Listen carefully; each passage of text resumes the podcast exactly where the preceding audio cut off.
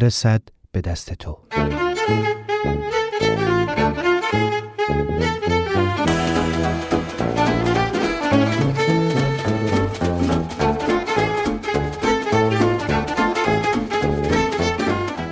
این نامه مورچه.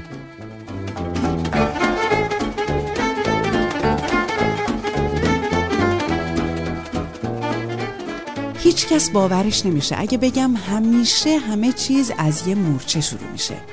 همین مورچه کوچولو. آره همین مورچه ای که بیشتر وقتا هیچ کس حتی نگاشم نمی‌کنه.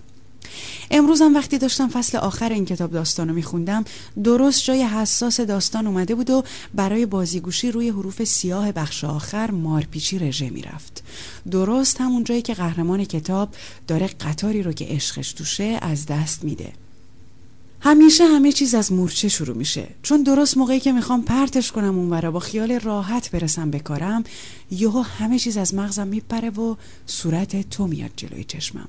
تو که با زانوهای زخمیت روی پله در خونه زهره نشسته بودی و به من که با انگشتم هی راه مورچه رو میبستم تا مسیرش رو عوض کنه گفتی مورچه رو اذیت نکن. من بدجنس خندیدم و شونه بالا انداختم. بعدم مورچه رو از روی دونه برنج دور کردم تا مجبور شه با هزار تا زحمت دوباره پیداش کنه. اون وقت تو به ساندویچ نون و پنیر و خیارت گاز زدی و گفتی بذار غذاشو بخوره گناه داره. اینجوری میشه که درست همون موقع یاد دو سال پیش میافتم که مامان با زنبیل پر از سبز قرمه اومد خونه و گفت تو کوچه قوقاست. فریبا دیشب از خونه فرار کرده.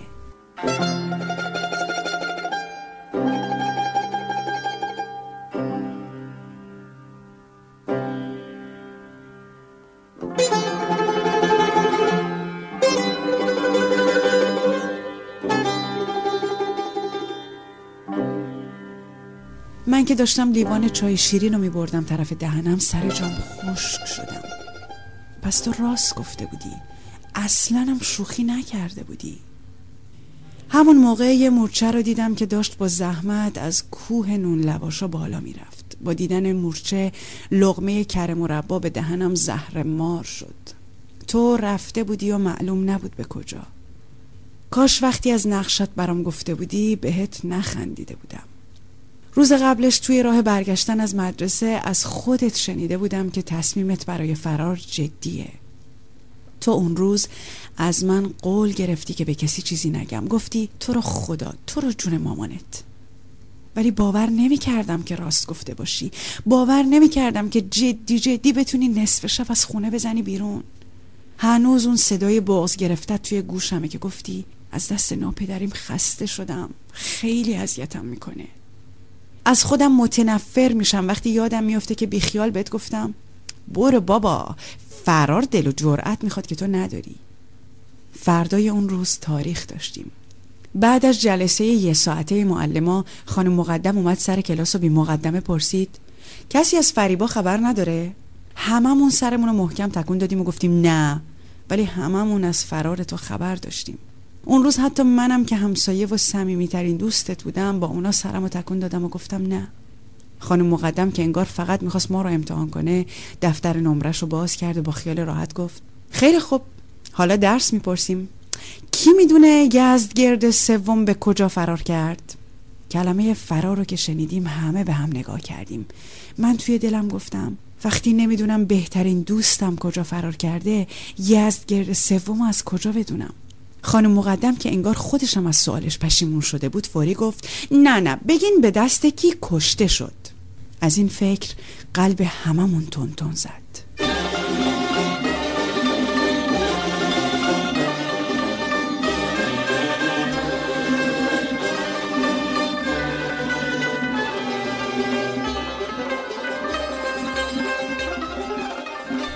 اون روزا همش مامانت گریه می‌کرد و به صورتش چنگ می‌زد. می‌گفت آخر این دختر کار خودشو کرد. تو رفته بودی. فریبایی که همیشه تو طراحی بیست می‌گرفت حالا همه چیزو گذاشته بود و رفته بود. حتی دفتر نقاشی فیلیشو. اونقدر با عجله رفته بودی که یادت نبود قبل از رفتنت مداد بنفشت رو از من پس بگیری. مامان زهره به مامانم گفته بود میگن شبا تو پارک میخوابه. اما من نمی‌خواستم این حرفا رو بشنوم. مامان که حرفای همسایه ها رو برای بابا تعریف می‌کرد ته اتاقم زیر پتو در گوشم و می‌گرفتم تا حرفاشون رو نشنوم. اون روزا توی کوچه فقط تو موضوع بحث زنای بیکار و مردای بازنشسته بودی. اونا هر چی می‌خواستن درباره تو می‌گفتن و کسی نبود که جوابشونو بده. منم که هیچ وقت باور نکردم تو اونی باشی که اونا میگن جرأت جلو رفتن نداشتم. اون روزا توی کوچه تونتون میدویدم تا اسمتو بین اون همه پچ پچ و لب گزیدن و سرتکون دادن نشنوم. از اولش هم معلوم بود. این همچین یه هوا بگم بین خودمون باشه. دختر خیابونی جاش آخرش با اون پسر معتاده گذاشت رفت. بدبخ مادرش. ای بابا استغفر. آخه دختر جون دردش چی بود؟ نشسته بودی زندگی تو می‌کردی دیگه. حالا ناپدری داشتی داشتی.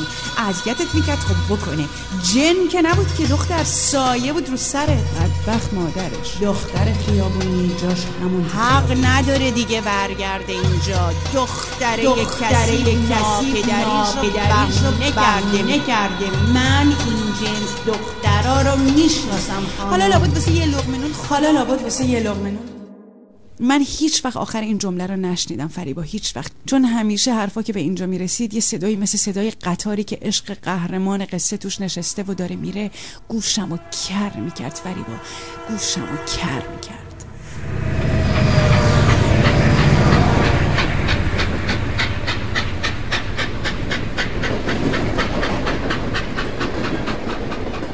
باور نمی کردم و نمی کنم که حرفاشون درباره تو راست باشه. آخه اونا که مثل من تو رو نمیشناختن. اونا نمی‌دونستن که تو آرزو داشتی معلم نقاشی بشی آرزو داشتی به بچه ها کار با آبرنگ و یاد بدی. اونا نمی‌دونستن که تو می‌خوای بری دانشگاه می‌خوای گرافیک بخونی. اونا نمی‌دونستن که آرزوهای تو هم عین آرزوی بچه های خودشون خوب و قشنگ بود. حالا دیگه بعد از دو سال کمتر توی کوچه از تو حرف می‌زنن. انگار داغی ماجرا براشون کم شده. اما من هنوز به فکرت هستم فریبا. امروز مامان کامواهاش رو آورده بود دم دست. مثل همه روزای ابری. انگار داشت یه ژاکت قدیمی رو میشکافت. نمی‌دونم ولی فکر کنم به اولین گره بود که رسید و پرسید تو تو فکر فریبایی؟ نخ فرفری روی دست سفید مامان میلرزید. سرمو تکون دادم که یعنی آره. آره من تو فکر فریبام. امروز مامان برای اولین بار به من گفت که فکر می‌کنه تو حق داشتی فریبا. حق داشتی که ناراضی باشی. مامان گفت ولی راهش فرار نبود. گفت فقط فرارت اشتباه بود. گفت نباید خودتو سرگردون می‌کردی. مامان داشت از تو می‌گفت و نخ و گله می‌کرد تا از اون جوراب ببافه. یه جوراب عین جوراب راه راه خودم. گفت وقتی بیای می‌خواد اونو بده به تو. گفت می‌دونه که تو برمیگردی.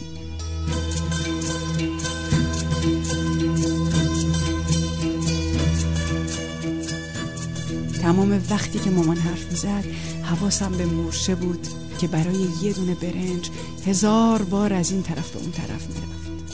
مورچه هم سرگردون بود فریبا بغز چنبات مزد تو گلوم. عین اون وقتایی که علوم تک می‌گرفتم. مامانم همینطور نخو میپیچید و میپیچید و از تو حرف می‌زد. من پنجره رو بستم و سرم رو چسبوندم به شیشه یخ. دلم می‌خواد یه روز که زنای بیکار کوچه نشستن و درباره تو حرف می‌زنن و نچ نچ می‌کنن درست همون موقع از راه برسی و بگی که توی تمام این روزا توی پارک نشسته بودی و طلوع و غروبا رو داشتی نقاشی می‌کردی. دلم می‌خواد یه روز یه روزی که دیر نباشه فری با دوباره برگردی. تا با هم بی خیال همه اونا و حرفاشون نون پنیر خیار بخوریم و خورد نونامونو برای مرچه ها بریزیم. اون روز من مداد بنفشت رو پس میدم. فکر کنم برای کشیدن طلوع مداد بنفش لازمت بشه. حالا که دارم برات نامه می نویسم شب و هوا سرده. نمی‌دونم توی این شبای سرد چی کار می‌کنی و کجا میخوابی. هر آن به خودم میگم الان توی قاب پنجره روبرو میبینمت که نشستی و داری موات و عین اون روزا پشت سرت میبافی. اما چراغ اتاقت مدت هاست که خاموش فریبا. مامان که داره دونه های جوراب تو سر میندازه قسم و می‌بینه و میگه به چراغ اتاقش نگاه نکن دل من روشنه. مورچه کوچولو هنوز داره روی صفحه کتابم میچرخه. با انگشتم برش میدارم و میذارمش کنار دونه برنج. به کتاب نگاه می‌کنم و توی دلم میگم کاش آخرش اون قطار پر سر و صدا عشق قهرمان داستانو با خودش نبره. فریبا به دل مامانم افتاده که تا این جوراب تموم بشه تو بر میگردی. راست میگه. هر جا هستی شبت خوش فریبا. شبت خوش.